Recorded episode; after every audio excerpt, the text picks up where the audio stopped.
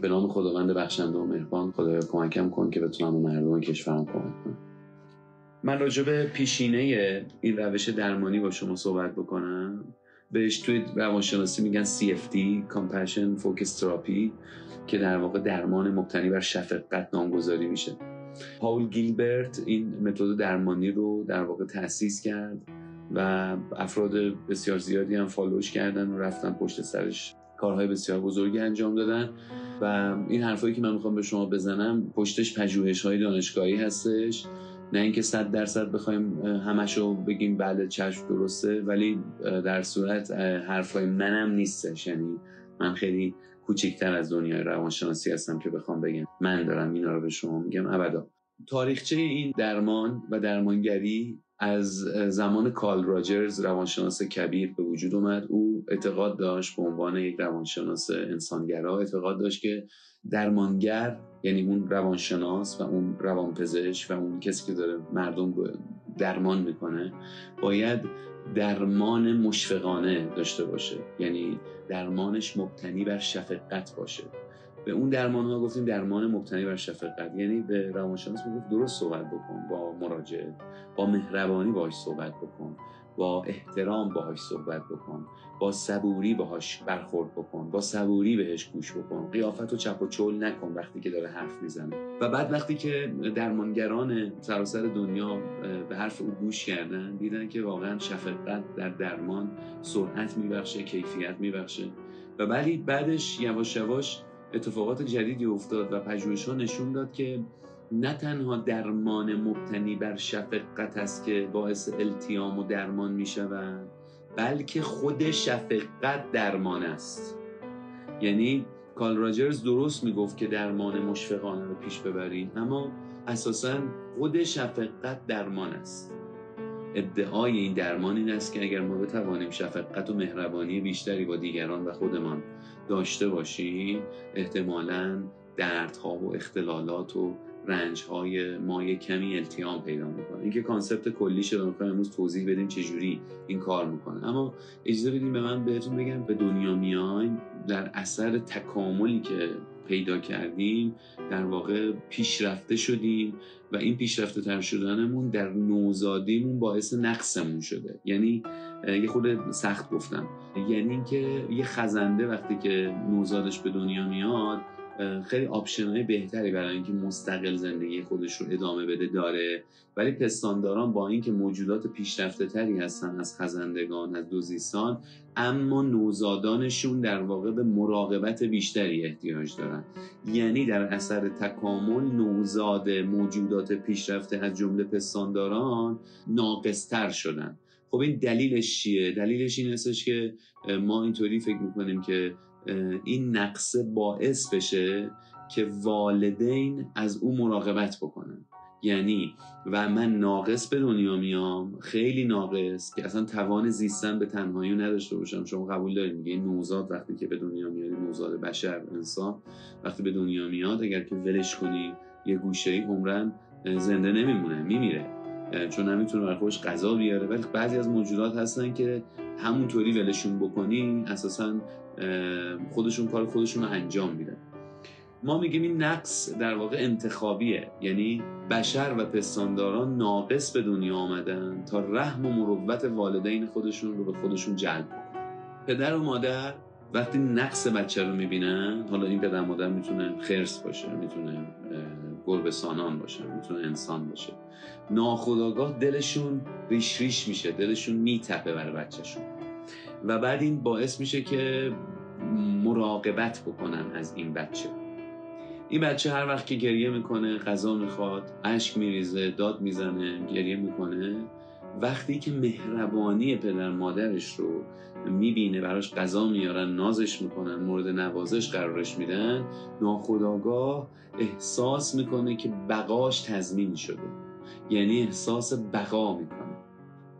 خیلی جالبه. یعنی مهربانی برای یک بچه کوچک پستانداران و انسان علال خصوص انسان یک جورای یادآوری کننده بقا و اینه که من زنده میمونم دیگه انشالله به خدا. مهربانی از نخستین روزهای زندگی ما یادآور کننده احتمال بقای برای ما. که حالا تحت نظریه دلبستگی و اتچمنت بررسی شده توسط دانشمندان روانشناسان بزرگ که دیگه از بحث امروز خارج. ما زمانی که مهربانی کمی با خودمون داریم یا دیگران با ما مهربانی کمی دارن احساس می‌کنیم جانمان در خطره. این برعکس اون. وقتی که احساس می‌کنیم که دیگران انگار که من رو دیگه دوست ندارن انگار که با من دیگه مهربان نیستن. اگر مثلا مادر من چایی بر من ریخته اگر که نمیریختم من زنده میموندم. ولی به خاطر بچگیم به خاطر دوران نوزادی و خاطرات ناخودآگاهی که در وجودم ساخته شده مادرم همسرم خانوادم یه رسیدگی کوچیک به من نداشته باشن من احساس می‌کنم که اه چقدر چقدر من تنها چقدر من بی کسم. در صورتی که خودم خیلی راحت می‌تونم این چای رو برم بریزم. خیلی راحت می‌تونم برم غذا بر خودم درست بکنم پس چرا ما اینقدر به هم میریزیم در اثر بیتوجهی و نامهربانی؟ مشکل ما چای نیست. مشکل ما غذا نیست. مشکل ما زنگ زدن و یه دونه تلفن نیست. مشکل ما ترس و بحرانی است که حاصل از نامهربانی در وجودمون شعله ور میشه. یهویی آتیش می‌گیریم که نکنه این بیتوجهی و نامهربانی در وجود ما. نشان دهنده این است که داریم میمیریم داریم جونمون رو از دست میدیم. دیگه کسی نیست دیگه کسی قرار نیست از من حمایت و مراقبت داشته باشه. پس بنابراین نامهربانی دیدن فقط اثر مهربانی را از دست دادن نیست بلکه نامهربانی وجود من رو تهدید می‌کنه به خاطر اینکه من احساس می‌کنم که دیگه شاید زنده نمونه پس باید بدونیم یک اثر متوهمانه داره. یعنی در عین اینکه چقدر مهربانی برای انسان ضروریه با توجه به توضیحی که برای شما داشتم باید بدونیم که اثرش متوهمانه است. یعنی اینکه ما وقتی که مهربانی نمی‌گیریم از دیگران اوضاع اونقدر بقرنج نیست. ولی ناخداگاه ما با دامن زدن با اقراق کردن در مورد شرایط نامهربانی رو تبدیل به یک اتفاق و یک فاجعه بسیار وحشتناک می‌کنه.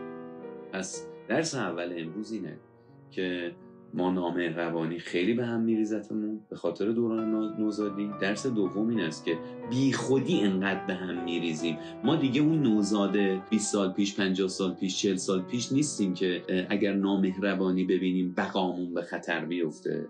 پس اون لحظه درس دوم ما اینه که تو اون لحظه به خودم یادآوری بکنم که علی درسته که خانواده حمایتت نکرد دولت مردات حمایتت نکردن رفیقات کنار گذاشتنت اما تو دیگه اون نوزاده نیستی که با این نامهربانی از بین بری. بریم وارد درس سوم بشیم. درس سوم میاد میگه که خب پس مهربانی به ما خیلی کمک می‌کنه. ما رو ما رو به زندگی برمیگردونه.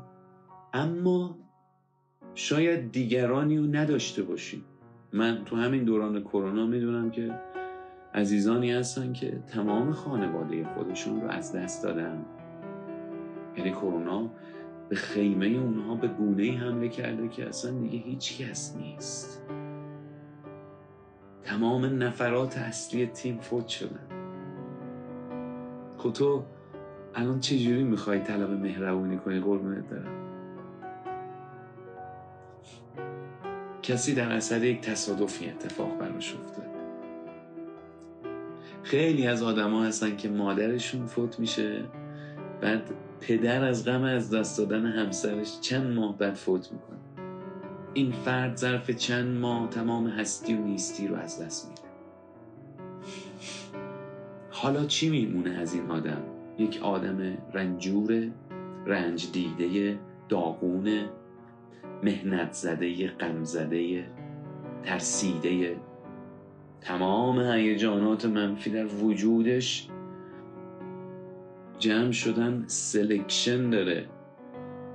خب این آدم اگر واقعا کسی رو کنار خودش نداشته باشه مثل همون کودک افغانی که امروز تو وسط جنگ پدر مادرش رو از دست داده داره میدوه این و اون بر یا شاید اصلا فرد بزرگتری باشه تمام خانوادهش رو در جنگ افغانستان از دست داده؟ یا در همین جنگ کرونا بی خانمان شده این آدم تو اون لحظه ای که کسی را ندارد چگونه می‌تواند از دیگران انتظار داشته باشه ازش مراقبت بکنه؟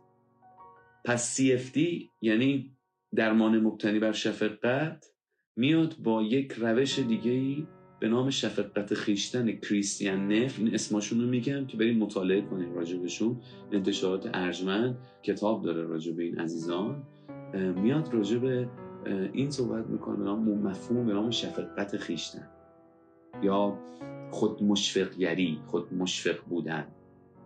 میاد میگه که یه جایی از زندگی هست که یه جوری میریزیم یه جوری میشکنیم که اصلا کسی نیست که دیگه بیاد جمعش کنه. کسی نمی‌تونه جمعش کنه. اون لحظه دیگه لحظه عادی نیست که تو بگی SOS نمی‌دونم آقا بیان کمک کنید و بیان به ما به داد ما برسین و نه. دیگه هیچ کس نیست. برای همین ما میگیم اگر یک انسانی این خود مشفقگری رو بلد نباشه احتمالا در خیلی از جاهای زندگیش دچار مشکل میشه و عاقبتش تبدیل به یک فرد افسرده میشه. ما اینجا به یک کلمه جدید می‌رسیم. اینکه بر اساس خود مشفقگری یا شفقت خیشتن دیگه لازم نیستش که من منتظر تو بشم تا تو بالاخره به این بلوغ برسی که دلت برای من بسوزه. ما گفتیم نیاز به امنیتمون با نیاز به مهربانیمون با هم پیوند خورده حالا اگر بنشینیم و منتظر باشیم کس دیگه این مهربانی و توجه رو به ما بده شاید نده شاید نباشه پس میایم یاد می‌گیریم خود مشفق بودن. بریم سراغ خود مشفق. در مقابل خود مشفق چیست؟ یک خود انتقادگر. یعنی چی؟ یعنی زمانی که من می‌خوام با خودم مهربان باشم یه صدایی از درون من میاد میگه که تو برای چی می‌خوای با خودت مهربان باشی؟ بی خود کردی که اصلا اگه با خودت مهربان باشی هیچ تغییر هیچ رشدی نمی‌کنی. یابو برت میداره. نمی‌خوام با خودت مهربان باشی. چند نفر شما همین الان برای خودتون توی اون دفتر قلمتون بنویسید یا دستتون رو بیارین با چند نفر شما راه میرین و خیلی از اوقات زندگیتون یک فرد سرزنشگر در وجودتون هست و دائما شما رو سرزنش می‌کنه. داره انتقاد می‌کنه ازتون. برچسب های منفی می‌زنه بهتون. تا سویچ ماشین تو پیدا نمی کنی یاد این میفتی که چقدر خنگی. تا عصبانی میشی و یک تکانشی نشون میدی به خودت حرفای بد می‌زنی میگی تو یه وحشی هستی تو شیطانی تو حیوانی تو هر چی که از دهن در میاد ممکنه به خودت بگی. چند نفر شما درگیر این خود انتقادگری و خود سرزنشگری هست این خود انتقادگری و خود سرزنشگری یکی دوبارش مثل همه چیزا زیاد کاری با آدم نمی‌کنه.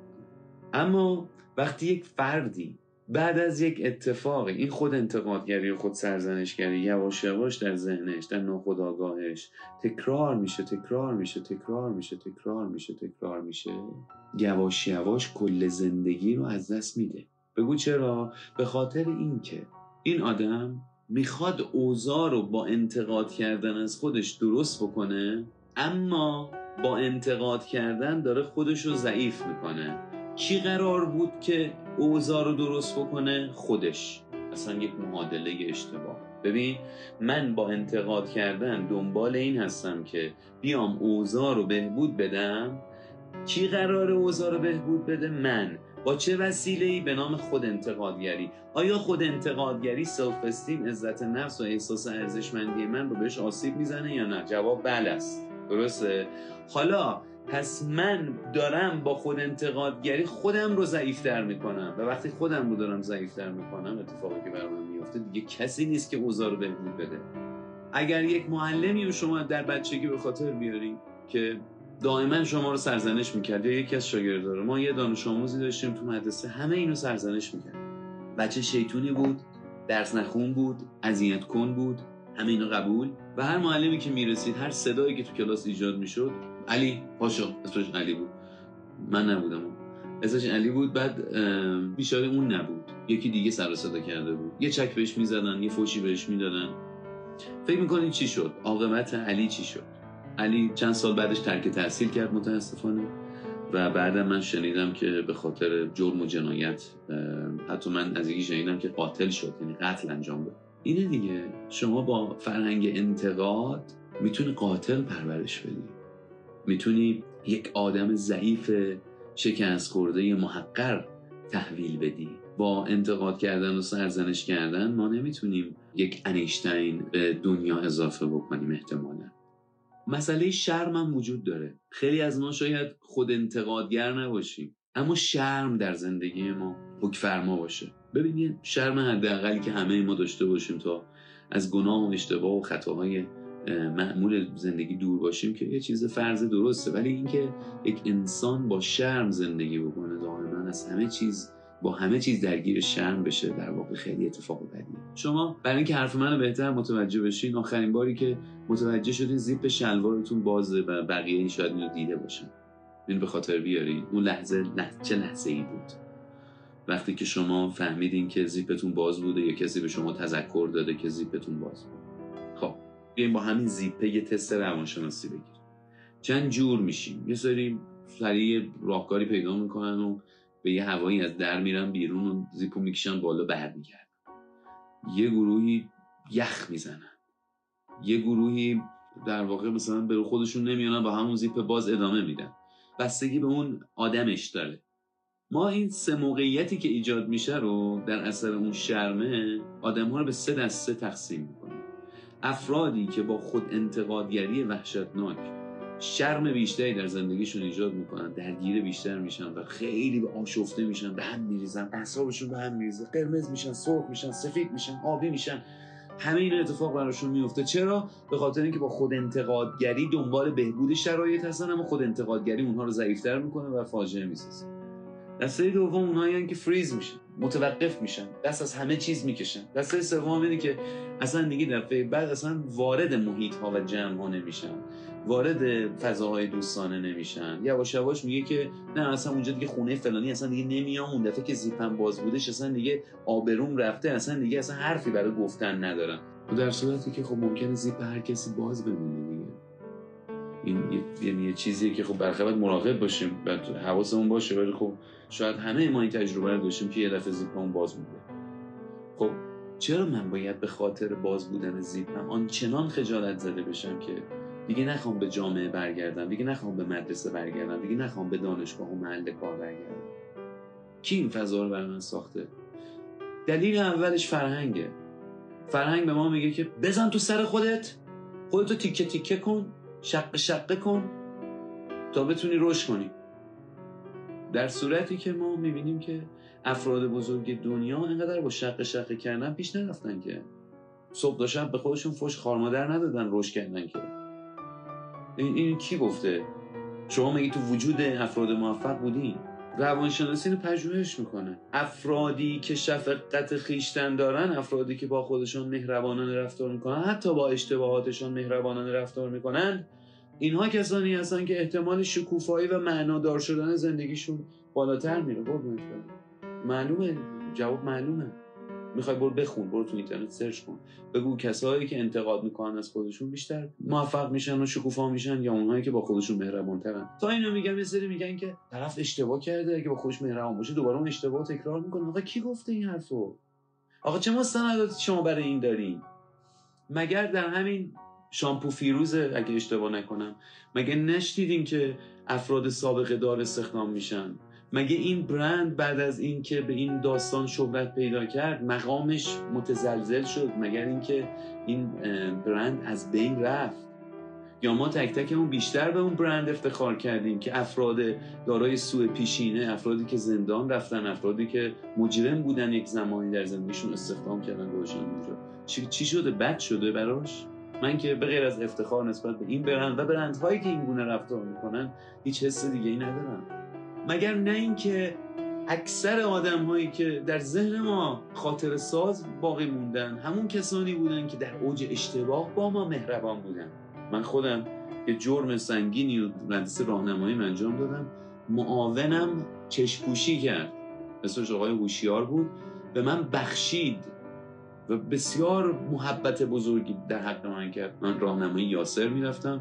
به من بخشید. یک چیزی که به من بخشید که به من عمر دوباره داد. در اشتباهات او همراهی کرد من رو. همین در ذهن و خاطر و قلب من جاش ثابت شد.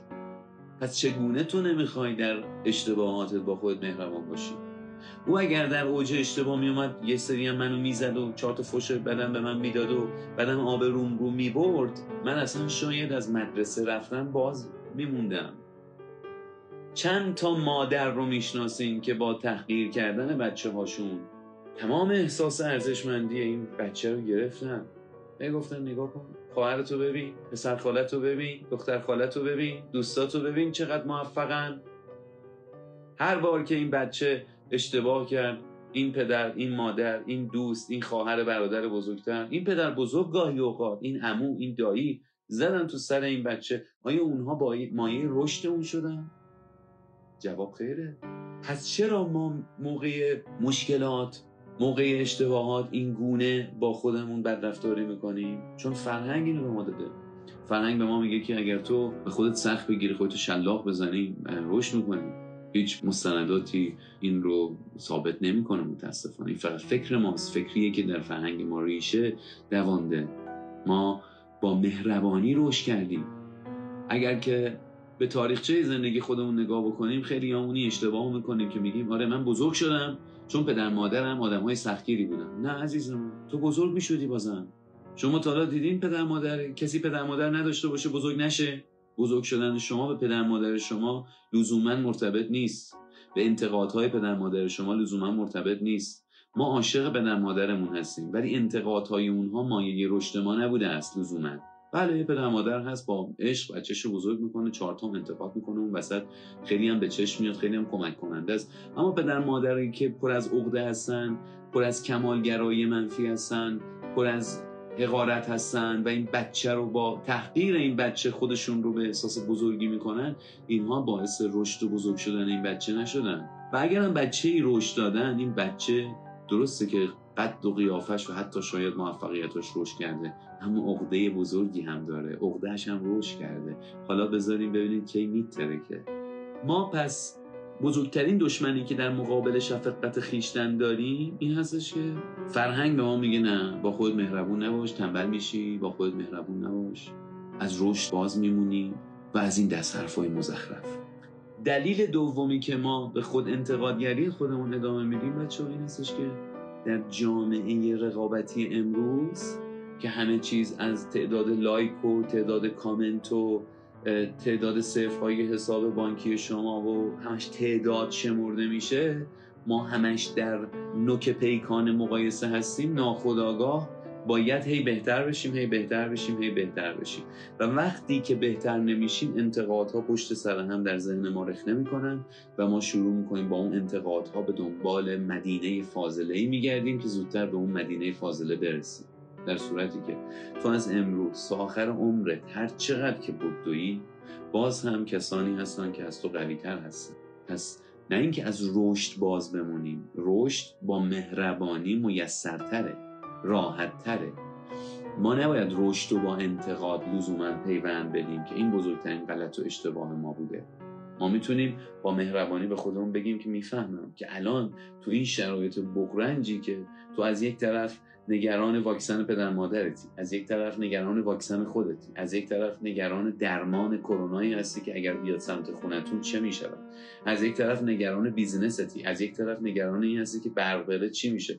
بعد برگردی بگی که ولی من آدم قوی هستم. ادای آدمای فلانو در نیار بابا بی خیال وسط کارزار این چنینی ادا قوی ها رو در آوردن خیلی افتخار بزرگی نیستش که من باید اون لحظه با خودم اول مهربان باشم. خب اب نداره این موقع جلو بچه‌م جلو همسرم جلو پرسنلم من می‌خوام قدرت ببخشم. می‌خوام بگم که بچه ها ما درسته که تحت فشارها و مشکلات هستیم اما میستیم مقاومت می‌کنیم. اینا نداره. ولی قبلش تو خلوت خودم با خودم گفته باشم که آقا خیلی شرایط سخته. خیلی شرایط اذیت کننده. است اگه هست. اگر هم نیست که خب برای چی دیوونه مگه؟ مثلا یه سری هم ادای بدبخت بیچاره ها رو در میارن که بقیه چششون نزنن. نه با اونا موافقیم.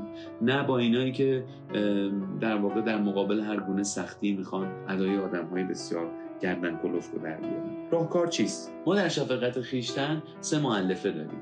می‌گوییم کسی که با خودش مهربانه است سه تا معلفه داره. معلفه اول اینه که تو لحظه اولی که درگیر درد و رنج ها احساسات و افکار منفی میشیم به جای اینکه تلاش بکنیم که اونها رو از بین ببریم با مایندفولنس با به ذهن آگاهی با اکنون بودن اون لحظه رو تجربه بکنیم اون احساس رو تجربه بکنیم.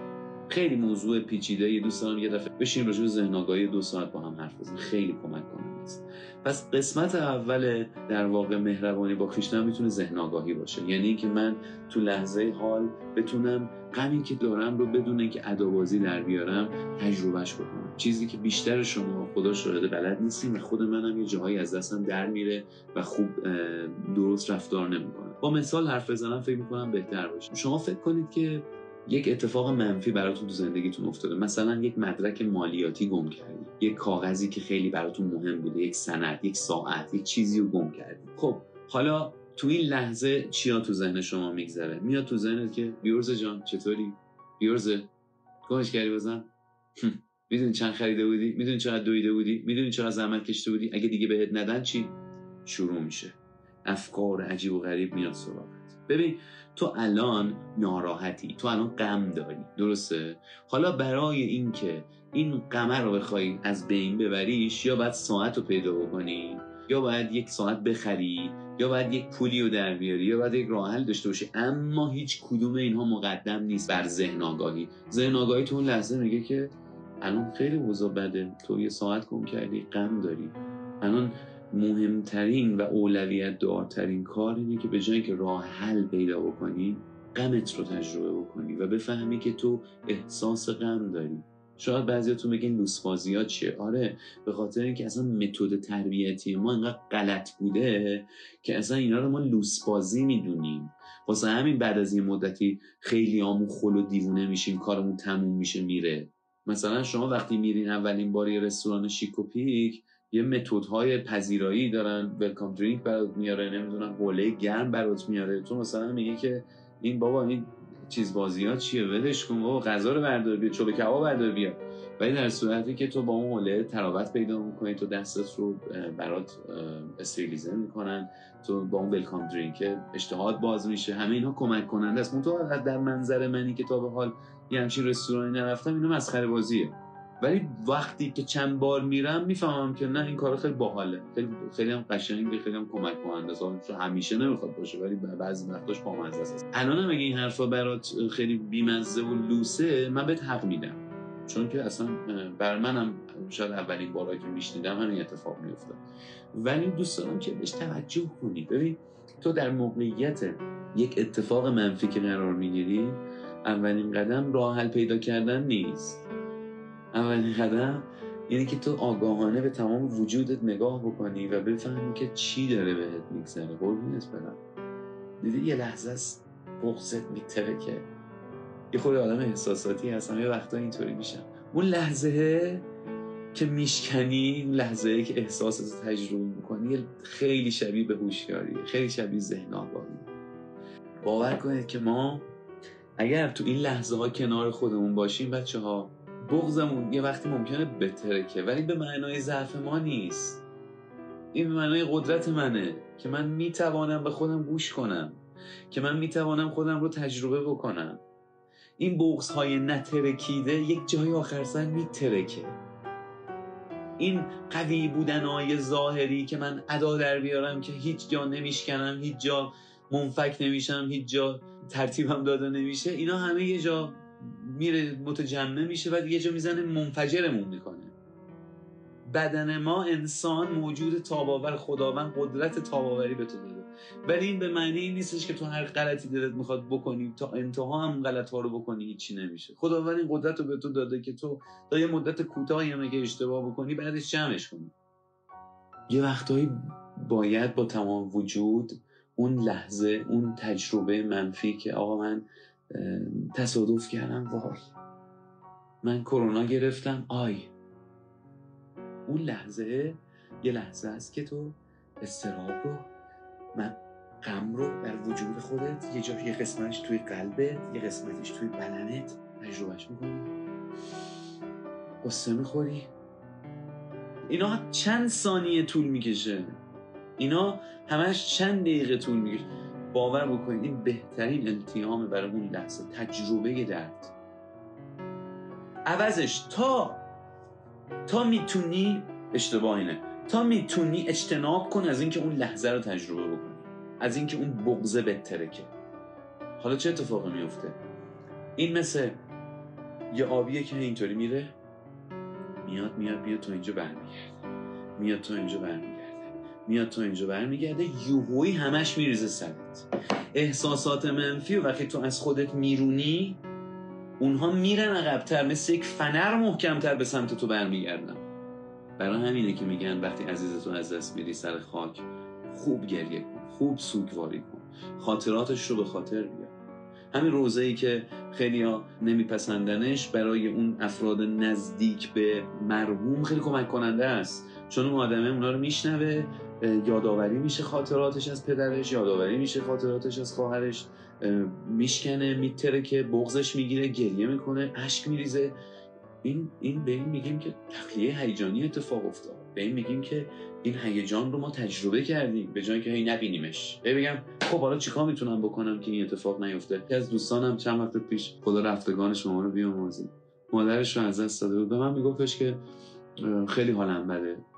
می‌خوام برم یه ماه مسافرت بعد گفتم که خوبه. ولی فکر نکن با یه ماه مسافرت تو دیگه هم مشکلاتت برطرف بشه گفت نه خب می‌خوام برم مشکلاتم برطرف کنم نه. اون کاری که تو باید برای خودت بکنی تو همین تهران هم می‌تونی برای خودت بکنی. تو باید ناراحت باشی. خندید گفت یعنی چی؟ می‌خوام ناراحت نباشم. گفتم نمیشه بعد ناراحت باشی. آخه یه بند خدای رفتش پیش دکتر عینک بگیره. دکتر بهش گفتش که این عینک رو بزنی سه روز اول چش درد می‌گیره. بعد اون بند خدا گفت باشه اشکال نداره. من از روز چهارم می‌زنم. دکتر بهش گفت فرقی نمی‌کنه قربان. شما این رو از هر وقتی که بزنید تا سه روز چشمای شما درد می‌گیره. با هیچ حربه با هیچ الکلی با هیچ جنسی با هیچ موادی نمی‌تونی جلوگیری بکنی. از وقتی ترک شدی وقتی گذاشتنت کنار وقتی طلاقت دادن وقتی طلاق داد گرفتی وقتی که از دست دادی غمگین نباشی. و چه بهتر که ما با پدیده مایندفولنس با پدیده ذهن آگاهی اون لحظه های بسیار سخت رو اون احساسات رو قسمتی از وجود خودمون بکنیم. و به جای اینکه غرق اونها بشیم اونها رو قسمتی از خودمون بدون. اینجا از روانشناسی عکس درز می‌گیرم که میگه که اون قسمت اون احساس رو در وجود خودت بپذیر. جا براش باز بکن. تجربهش بکن. دومین معلفه شفقت ورزیدن به خیشتن معلفه اشتراکات انسانیه. یعنی اینکه من به خودم بگم علی علی قربونت برم. بچه قربون صدق خودتون میری من یه وقتایی میرم. بگم علی قربونت برم. آخه قربون. هممون اینطوریم هممون مشکلات خودمون داریم. هیچ کس نیست که هیچ غمی نداشته باشه. یه وقتهایی ها چرا تنها میشن؟ قدم اولش علتش جدا افتادگی از همه. یعنی ما فکر می‌کنیم که من خیلی بدبختم. من خیلی بیچار با این فلانی برم که چی بشه؟ اونا خیلی حالشون خوبه. وقتی که شما احساس جدا افتادگی از دیگران می‌کنی احساس تنهایی هم می‌کنی. در صورتی که ما هممون با هم دیگه مشترکیم همدردیم.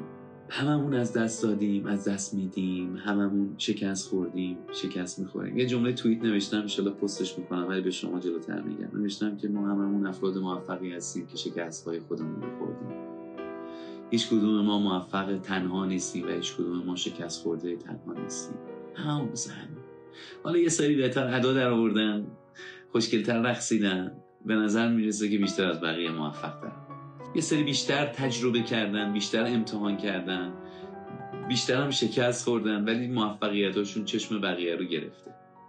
و در کل می‌خوام بهت بگم که یکی از مهربانی هایی که انسان باید با خودش داشته باشه به یاد آوردن اینه که ما هممون از یه قبیله ایم. سنی شیعه مسیحی یهودی مسلمان فرقی نمون ما هممون این همدردی رو داریم. این حس عجیب بودن رو داریم. من می‌خوام بهت بگم که پولدارترین آدم ها پیش من میان. فقیرترین آدم ها رو هم از نزدیک می‌بینم اینا همشون بچه ها دردها و مشکلات و فقدان های خودشون رو دارن. من در تمام تجربه کوچکم در زمینه درمانگری هیچ وقت نشده که آدم بی درد رو ببینم اگر که آگاه بوده. تو لحظه هایی که غم به شما حمله می‌کنه به جای اینکه ترک کنید ترد کنید به جای اینکه از آدم ها فاصله بگیرید به خودتون بگید که بابا همه الان درگیرن. همه مشکلات خودشون دارن. امروز واسه نوبت منه فردا نوبت توه. فردا نوبت منه پس فردا نوبت اون یکیه. ما هممون درگیر مشکلات و غمها و دردها هستیم. هیچ کدوم اون فولادی نیستیم و زیباترین جمله ای که من تو زندگی شهامتش پیدا کردم که به خودم بگم این بودش که من ناقصم. من آسیب پذیرم من شکنندم و چه حس عجیبی بود. اون لحظه ای که سالها تلاش کرده بودم نشون بدم خیلی قدرتمندم به هیچ کس شاید نیاز نداشته باشم. دیدین این سری افرادی که تازه به استقلال رسیدن. این نمایش رو بازی می‌کنه. من هم داشتم یه مدتی. بعد دیدم نه چقدر تنها چقدر وابستم چقدر نیازمند دیگر انسان ها و چقدر قوی نیستم. به نظر خودم به بلوغ اون روز نزدیکتر شدم. هرچند که پروپاگاند و تبلیغات کمتری می‌تونستم راجع به خودم داشته باشم. اما به وضوح قلبم به هم میگفتش که تو داری راه درست و سومین معلفه مهربانی با خیشتن و شفقت بر خیشتنه. که تو لحظه هایی که غم تمام وجودمو می‌گیره به جای اینکه غرق غم بشم با مهربانی با خودم حرف بزنم و یادمون باشه که شفقت بچه ها شفقت یعنی حساس بودن به درد و رنج خود و دیگران همراه با تعهدی قوی نسبت به رفع آن خیلی زیباست. این تعریف دالای لاما از شفقت هست. حساس بودن به درد و رنج خود و دیگران همراه با تعهدی قوی نسبت به رفع آن. یعنی اگر که یک فردی بگه من با خودم مهربانم ولی فقط غم داشته باشه این فایده نداره. یک فردی با تو مهربانه که در کنارش که تو رو در آغوش می‌گیره با هم گریه می‌کنید و گریه تو اشک تو از روی گونه و پیشونی اون هم سرازیر میشه بعدش که یکم آروم گرفتی یه دونه چای میده دسته. یه دونه لیوان آب میده دسته. داداش درستش می‌کنی. همه ما باید تو زندگیمون یه دونه از اینا داشته باشیم که وقتی که می‌خوریم زمین به همون بگه که داداش درستش می‌کنی. قربونت برم درستش می‌کنی. اصلا اون لحظه معلوم نیست چه جوری میشه درستش کرد. ولی من و تو به این موجوده به این شخصیت به این قدرت در وجود خودمون احتیاج داریم که بزن اینجا بابا درستش می‌کنیم بعد که خوب گریه کردیم ما بعد اینکه خوب شکستیم. این یادآوری عجب دیوانوار با آدم کمک می‌کنه. آدم این موشک قوی می‌بره بالا. و چون نمی‌تونیم منتظر دیگران باشیم شاید نباشن این داداش درستش می‌کنیم آبجی درستش می‌کنیم رفیق میزونش می‌کنیم و خودت بعد برای خودت داشته باشی. و چقدر قوی اون آدم که با خودشون مهربونن. و چقدر قوی اون آدم هایی که با خودشون مهربونن و مهربانی یعنی اینکه با خودت کنار سختی ها مهربون باشی و به جای خود انتقاد کردی قصه خودتو بخوری و بعد بزنی به شونت و بگی درستش می‌کنی. من یه مدیتیشن خیلی کوتاه می‌خوام با شما انجام بدم. تا انتهای برنامهمون رو با این مدیتیشن چند دقیقه پایان برسونیم. دو شفقت رو با خودمون تموم بکنیم. آماده هستیم لطفا پشتتون رو صاف بکنید پاهاتون قشنگ روی زمین باشه به دستتون روی زانوتون. اشکال نداره اگه رو صندلی باشین سر در راستای بدن. دم و بازم انجام میدیم.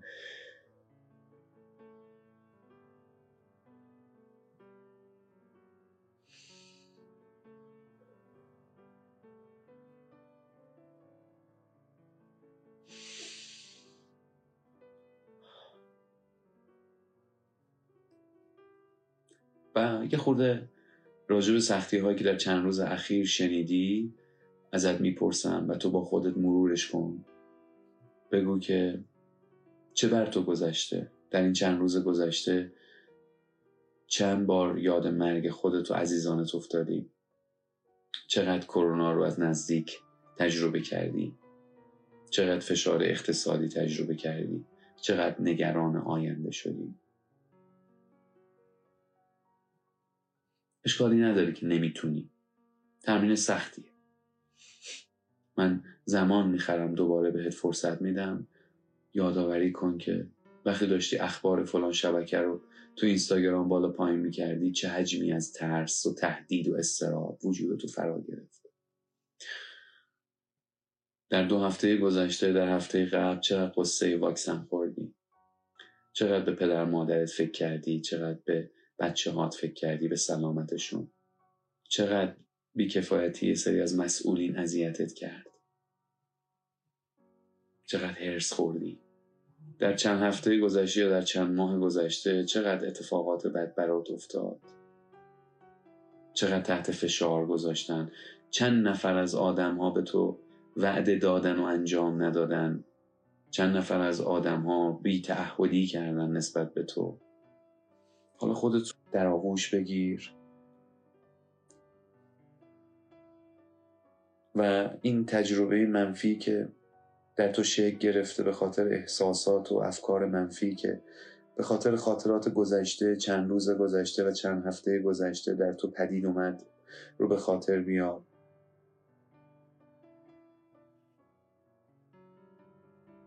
به خودت بگو که قرار نبود این همه سخت باشه. قرار نبود این همه دردناک باشه. قرار نبود که این همه فشار باشه.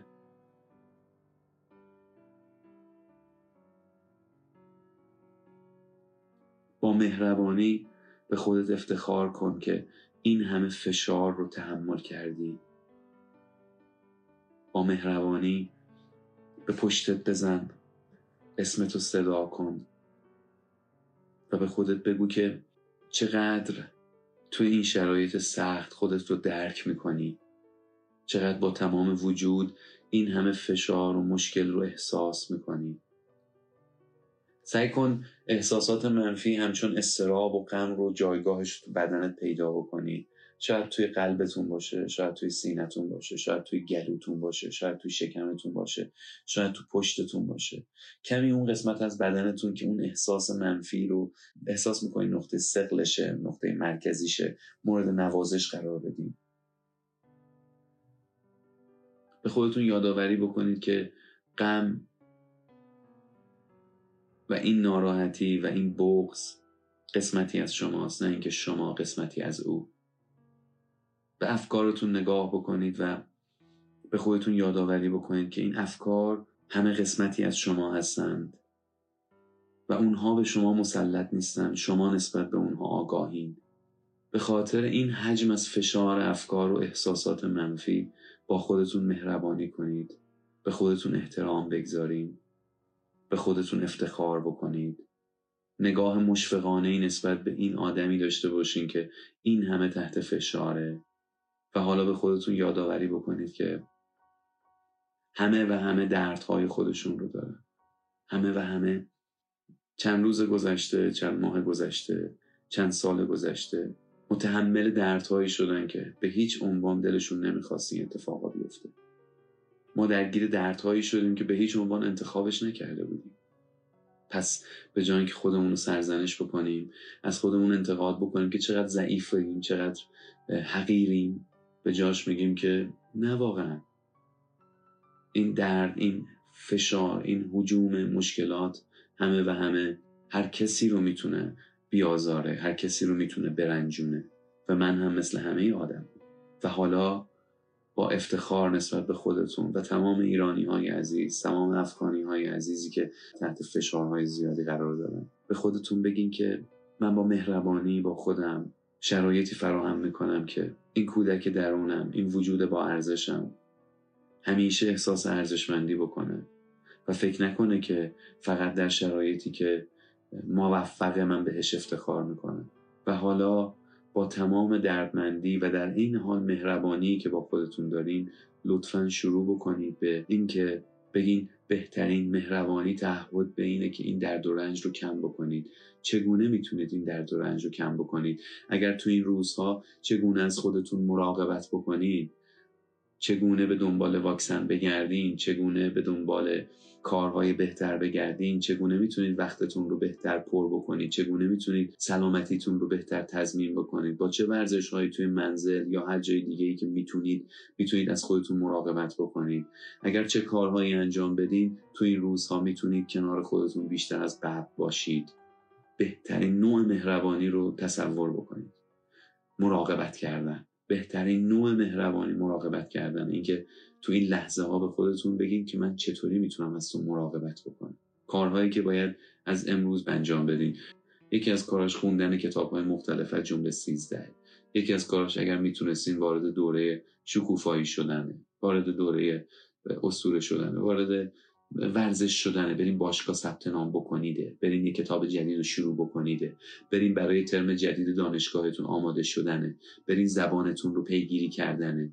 بریم خورده کارهای خطرناکی که تو چند هفته آینده می‌تونه جون شما رو به خطر بندازه کم کردنه. می‌تونه زنگ زدن به یه دوست و گپ زدن باشه. می‌تونه درست کردن یه قهوه باشه. می‌تونه مدیتیشن های روزانه باشه. می‌تونه عبادت منظم کردن باشه. و امیدوارم الان یکم حالتون بهتر بوده باشه.